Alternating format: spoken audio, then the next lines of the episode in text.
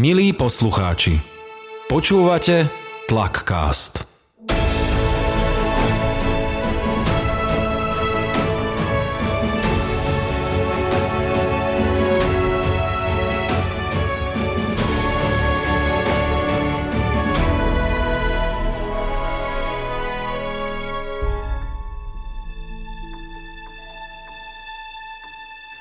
Milí poslucháči, vítam vás pri počúvaní 5. dielu Tlakastu.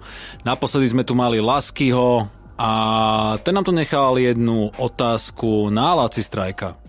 Laci Strajk, keďže má krásnu takúto prezovku, mi napadla otázka, že či vie, že kedy prvýkrát Lucky Strike bolo použité, kedy tá firma vznikla. Keď sa povie Laci Strike, tak samozrejme asi všetkých nás napadne ako prvé tanec. Ale dneska sa s ním nebudeme rozprávať o tanci, ale budeme sa s ním baviť o fotografii. Inak Spinka, aký je tvoj vzťah k fotke? Vieš čo, ja mám fotografickú pamäť, ale čo sa fotiek týka, tak iba také screenshoty, ale radšej tancujem. Tak nám daj nejaké tanečno-hudobné typy. Vieš čo, mám rada pesničky, ktoré sa spájajú s nejakými social dances, tak napríklad má určite najobľúbenejšia je Soldier boy of Indies, oh watch me crank it, watch me roll, watch me crank that soldier boy, then Superman, then oh now watch me you. Pre boha. No, minule si bola rozčertená, dneska si celkom pobláznená. Tak vieš čo prezrať ešte našim poslucháčom, kde nájdú tieto hudobno-tanečné typy? Jú, nájdú ich na redbull.sk lomeno tlakcast. No a všetci si asi vieme predstaviť, že Laci Strike je naozaj veľmi zaneprázdnená osoba a preto dneska vynimočne sa s ním nestretneme, ale si spolu zatelefonujeme. Spinka, podaj mi telefon. Chytaj. Ježiš, no dobre, mám. Hello. Laci, ja te zdravím, ahoj. Čauko. Máš echo, že môžem byť takto, alebo mám ísť... Si úplne skvelé, si úplne skvelé, uh, znie to dobre. No a keďže si veľmi vyťažený tanečník, tak dneska výnimočne to spravíme po telefóne. Lasky nám tu nechal pre teba otázku a, a tá otázka znela, že či vieš, kedy vznikla spoločnosť Lucky Strike? Frajer. Toto akože netuším. Podľa Netušíš. mňa to je napísané na, tých, na tej krabičke. Dobre, netušíš nič, máš, máš ospravedlnenku. Ja neviem vôbec, musel som si to googliť. tak sa o to spýtam, keď to stretnem. Dobre, takže ako prvé by ma asi úplne zaujímalo, že ako a kedy si sa dostal vlastne k foteniu? No, ja asi tak poviem, že mňa veľa vecí zaujíma. Moja žena Anička povedala, že ty si taký, že renesančný človek. Znamená to, že v tom období ľudia robili akože viacero veci, že robili architektúru, malbu, neviem čo, neviem čo. Ja som tiež taký, že mám rád tanec, ale viem postaviť aj chorišu a Vieš aj zadížeovať, samozrejme. to viem, no, nie je úplne vraj zle, ale akože všade sú nejaké mety, ktoré sa dajú zlepšovať. A tieto, dve, a tieto dva rozmery, že ten DJing a fotku, tu ja si ako keby nehávam tak akože na neskôr ešte, že keď už ten tanec nebudem možno, že vládať robiť aj keď teda snažím sa to potiahnuť čo najdlhšie a zatiaľ sa nechystám prestať, tak ale možno že dojde ten čas, kedy to bude mať ozaj také, že sa tomu bude venovať možno výraznejšie. Jasné. No. Mhm. Ale cez to všetko musím povedať tej fotke, že mám taký vzťah, že môj starky fotil kedysi, on bol žurnalista, novinár, ale prišiel do takých lokálnych magazínov, handlovej, tam v regióne a občas mu niečo publikovali aj v celoslovenských. No a tak ja som len tak videl na ňom ten foťak a on tak cvakal, cvakal a to je všetko. Potom som mal dlho rokov, ako keby, že veľa rokov som bol taký, že som tomu nedával žiadny význam alebo čo. Ma to inak neťahal. A potom, tak pár rokov predtým, ak sa mi narodil Danko, tak som si kúpil zrazu, že kúpim si foťak a som začal fotiť, teda to, že viac. A môj prvý foťak bol Canon, taký akože celkom dobrý foťak to bol. A na to som si nakúpil objektívy. Potom som dos- dospel do takého štádia, že, že zrazu sa mi to nechcelo nosiť so sebou, lebo toho bolo veľa. Jasné. Ale to sa bavíme asi, že 10 rokov dozadu. Takže fotím asi, že dá sa povedať, že možno že 10 rokov s nejakými krátkými pauzami. A to bola tuším tá otázka, aby som sa nerozkecoval. v pohode, jasné. Jasné. A keď si spomínal tú techniku, mne nápadlo, že na čo teraz uh, najradšej fotíš? Na, na aké mašiny? Vieš čo, ja som tak, že, že tak čudne tá fotka ku mne došla, že uh, mal som tento akože prvý kanon, ten som potom predal. Mm-hmm. A potom som mal také, že hluché obdobie a potom neviem, čo ma ti chytila aká šajba a hneď som si kúpil akože stredoformátový fotoaparát analogový. Mm-hmm. Vysvetlím, čo to znamená. vysvetli, vysvetli. Jasné. A taký akože dobrý, že házal takú značku. Jasné. Znamená, že ja som skočil hneď na taký, ako keby, že na náročné fotenie plno manuálne, to znamená, že človek fotí, takže si musí odbrať svetlo, všetko si musí vypočítať a potom urobí, že cvak a má fotku.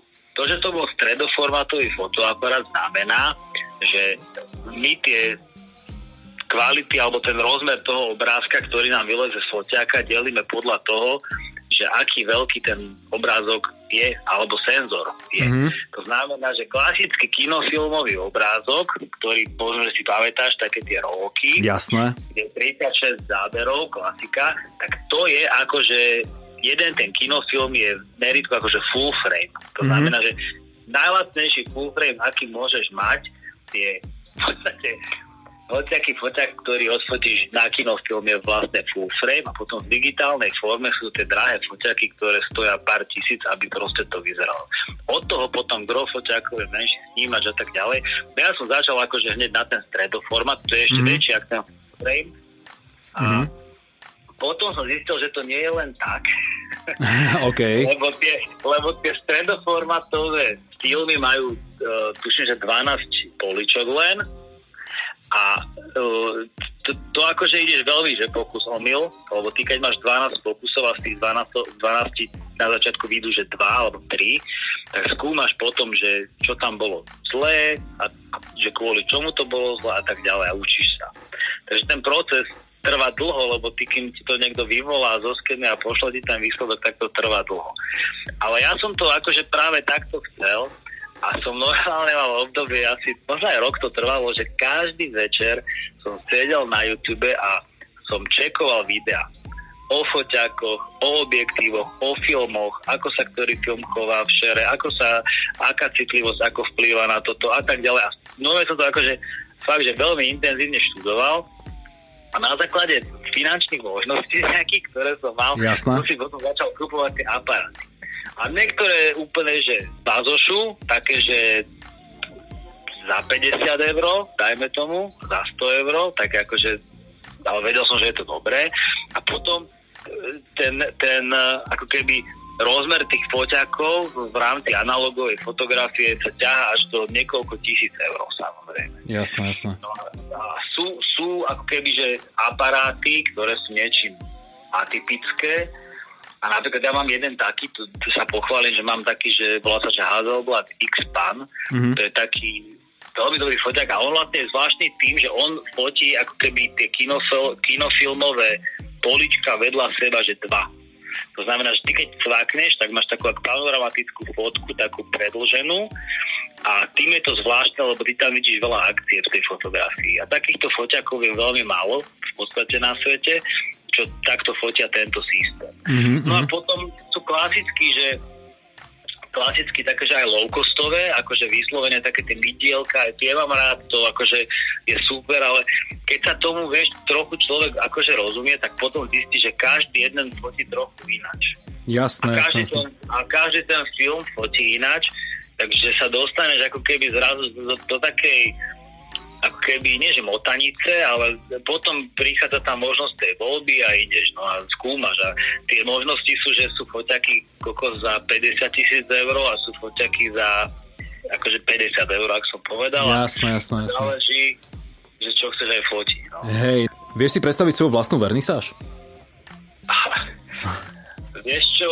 Uh... Lebo ja sa priznám, ja ťa už na to varím trochu ty ma už varíš, áno. A ja na tým stále rozmýšľam a je to taká vec, že aj som rozmýšľal, že že čo by sa dalo spraviť tak, aby aj bol vlk City aj ovca celá. Aj mám nápad, Ako nebavme sa teraz, že konkrétne o tom, čo, čo som ťa ja váril, ale poďme sa baviť celkovo, že keby si robil vernisáž, že či si to vôbec vieš predstaviť a ako by to podľa teba malo vyzerať.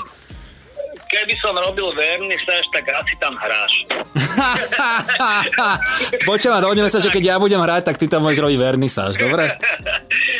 no ale je to také s tou fotkou, vieš, že že musím ako keby, že mám nejakú predstavu, že čo by som asi chcel robiť, ale tá predstava sa stále, že posúva a mení a mení a jasné, že sa to bude vždy meniť, mm-hmm. ale je to také, že neviem, že kedy je ten vhodný moment na to, mm-hmm. lebo, lebo včera som tak akože listoval si vo som presne o tomto bavil s Erikom Schiller, boli sme na pivo mm-hmm. a sme kecali a vravím mu, že vieš čo, že že ja už mám také akože náznaky, že už sa ma pýtalo pár ľudí, aj ty, aj poste čo sa pár ľudí akože taký, že z komunít, že vrajím, že, že ale ja neviem, Erik, že či som na toto ako keby ready už, že tie fotky akože sú celkom fajn a mám aj zaujímavé zábery niektoré, aj akože také aj drze, aj neviem čo, ale aj také klasické a neviem, no musím to zvážiť, lebo totiž to tam je taká vec, že keď som začínal s tancom, tak ako keby ten, som nečakal, že sa mi ten tanec prehúpne do toho, do čoho sa prehúpol. Mm-hmm. A už sa v tom tak húpem, vlastne tá SDAčka je v podstate 17. rok. A to je taká halus, že tam už potom tak handluješ s tým, že balancuješ medzi takouto komerčnejšou hranou a takouto undergroundovou, čo ja sa snažím si uchovať. Taká tá sr- srdcová, jasná, jasná presne tak. Ale akože, u, akože ustávame to celkom, mali sme obdobíčko, jeden čas, že sme z chladničky vyskakovali a že sme babi naše tancovali aj na Billyho Idla aj na Barču, ty kokos, akože mm-hmm. lebo telka chcela. Ale teraz sme tak nastavení, že ideme si také tie veci akože tak do hĺbky viac a vôbec uh, to není akoby márne, že tí ľudia že už je tá spoločnosť dostatočne pripravená, že je na to ready si to pozrieť a vedia akceptovať ten, ten náš názor v rámci toho tanca aj na firemkách, aj proste na námestiach alebo hoci kde. A tu mám akože takú ako keby obavu, že aby tá fotka, lebo mňa napríklad strašne baví, že na mojom Instagrame mi píšu Japonci a Amici a proste bariaky cudzí ľudia, ktorí netušia, kto je Laci Strike, keď to vám tak bolo povedať, a baví ich tá fotka. A toto by som strašne chcel, aby to bolo, že tá fotka bude fakt tak dobrá a budem o tom tak na, naozaj presvedčený, že to ozaj spravím, alebo možno, že to budem robiť nejak uletenie, tak ako to robia street artoví umelci, že to budem možno niekde lepiť na tajnáša, alebo ja neviem ešte nad týmto akože rozmýšľam, ale fotím stále. Jasné. Takže toto úplne nemám ako keby v sebe ešte vysporiadané. To je taká halus. Dobre, ja ťa uvarím na to v každom prípade, som pevne odhodlaný. Počuj, um, keď sme aj spomínali ten DJing a bavíme sa teda primárne o fotke, Existuje v scéne nejakých fotografov aj niečo ako selektory, keď sú v DJ scéne, že nejaký taký pánkový prístup? Jasné akože existujú. Mňa stráž, ja mám zo pár autorov, ktorých akože nesmierne obdivujem v rámci fotky. No a ty nám potom aj spomenieš, ale dopovedz kľudne toto a potom chcem aj, že aby si odporúčil našim poslucháčom niekoho, koho by si mali fakt, že pozrieť. No... Takže akože... vráťme sa k, tým, k tomu pánku, k tým selektorom. Sorry, ja som ti skočil do reči, jak taký vagabund. Áno, v pohode. Ale myslíš, že selektory v rámci toho, že preskakujú si zo štýlu do štýlu? Kľudne napríklad, že... alebo proste nejaký taký punk, že či by si toto vedel prirovnať aj niečomu, čo je v scéne vo fotografoch. Myslíš, že či tam je nejaké, že či sú autory, ktorí vyslovene, že rebelujú? No, napríklad. Tak, to. Jasné, jasné, jasné. No, určite, že áno. A tí ma bavia najviac. Hej, to som aj tušil. Práve ja v tej fotke úplne ešte nemám a to by som tam strašne chcel nájsť, lebo lebo keď odfotíš niečo, čo je uh, dobre kompozične a dobre technicky zvládnuté, tak ešte to nemusí znamenáť, že je to iba dobrá fotka v podstate, vieš. Mm-hmm. Ale e, ten systém toho, čo ako možno si povedať aj selekcia, alebo tak, tak oni majú také, že témy a keď si niekto zvolí dobrú tému a keď ju dobre rozpýtva a spracuje, tak ty zrazu pochopíš, keď nevidíš že jednu fotku, ale vidíš, dáme tomu, že 10 po sebe a zrazu sa ti povie, že aha, že toto je táto téma. tak, tak vtedy ti to docvakne a vlastne pochopí, že čo za tým ten autor, ako keby, čo s tým, čo musel absolvovať, aby toto dosiahol. Mm-hmm. Lebo ešte vysvetlím, že ja sa na tú fotku nedívam len tak, ako že je pekný obrazok, ale dívam sa na to tak, že čo asi ten fotograf musel podstúpiť, aby ten obrazok dosiahol. A tu sú takí frajeri, ktorí uh, keď niekto fotí architektúru alebo prírodu, tak je to také, že veľmi pekné. Je to, tiež toto nie je jednoduché odfotiť, a, ale sú to v princípe veci, ktoré stoja. Tam mm-hmm. treba rátať so svetlom a s nejakými vecami. Keď fotíš ľudí, tak je tam akcia, dynamika a toto mne sa páči. A o to hovorím môj osobný názor, samozrejme, že mne sa páčia aj niektorí architektonické fotografie a tak ďalej, ale bavíme sa o tom, že čo mňa oslovuje. Jasne. A mám rád takú že dokumentárnu fotku, alebo aj umeleckú takú ako keby rebelskú fotku a tam sa mi strašne ľúbi, že týpek, keď jedného dvoch mám povedať, tak je, že jeden je, že uh, Bruce Gilden, to je typek, ktorý je proste akože úplný král podľa mňa. A potom v jeho šlápajach kráča e, taký typek ďalší a volá sa, že Dougie Wallace.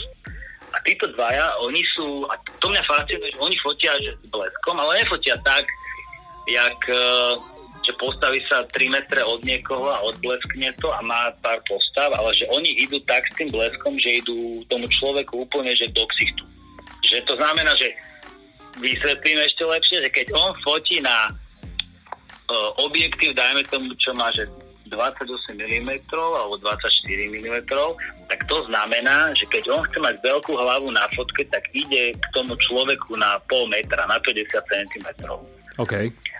A tam, akože keď ten človek to schyta do toho, do toho ksichtu s tým bleskom, tak ad jedna tu nie je veľmi príjemná záležitosť, ale ten výsledok je brutálny. A oni toto presne robia že oni si keby neserú a oni, ten Gilden, ten v New Yorku fotí veľa street takto.